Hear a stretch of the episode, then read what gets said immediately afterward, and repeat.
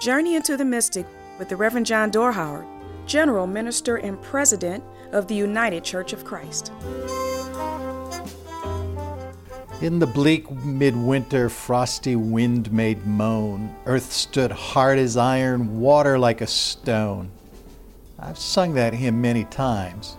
It came to mind this morning after my drive in to work on slippery, snowy, icy Cleveland roads. About every other Facebook post I see is of a friend or an acquaintance somewhere capturing the beauty of the snow covered landscape, complaining about the icy and cold conditions in their area, or announcing that work, school, worship, or travel has been canceled due to wintry conditions. We are in the bleak midwinter where the frosty wind makes moan, where earth is hard as iron and water is like a stone. Well, spirits can ebb a bit in this season. Our outlook can fade a bit. We seem to embody, almost without awareness, the lessening of the light in the long, dark days. We miss the warmth of the northern sun, the light breeze of the spring on our cheek the evening sojourn through neighborhood sidewalks, or the comforting sip of iced tea on the front porch as we relax after an evening meal and watch the night settle quietly and calmly into its slow, more comfortable walk to tomorrow. I was awakened at 5 a.m. this morning by a snowblower outside my bedroom window. Welcome to winter in Cleveland.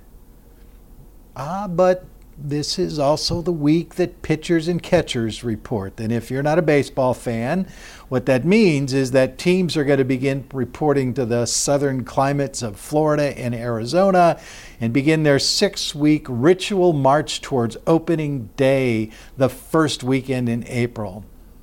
For some, the robin is the moment of turning, the signal that spring is just around the corner. But for me, it's the reporting of pitchers and catchers to training camp. The cycle of life is rolling on as it always does.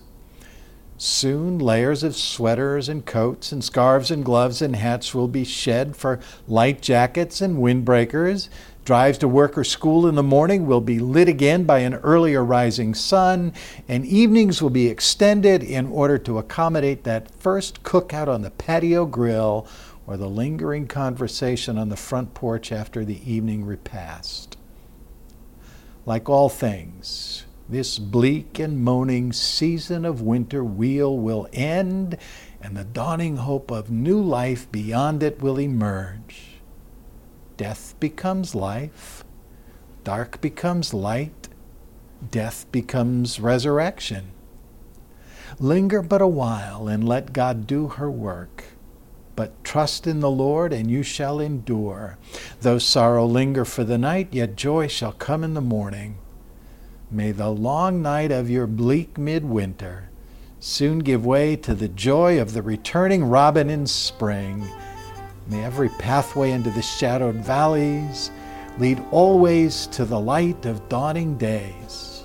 On this, our journey into the mystic. Into the Mystic is brought to you by the United Church of Christ. No matter who you are or where you are on life's journey, you're welcome here. Find us at ucc.org.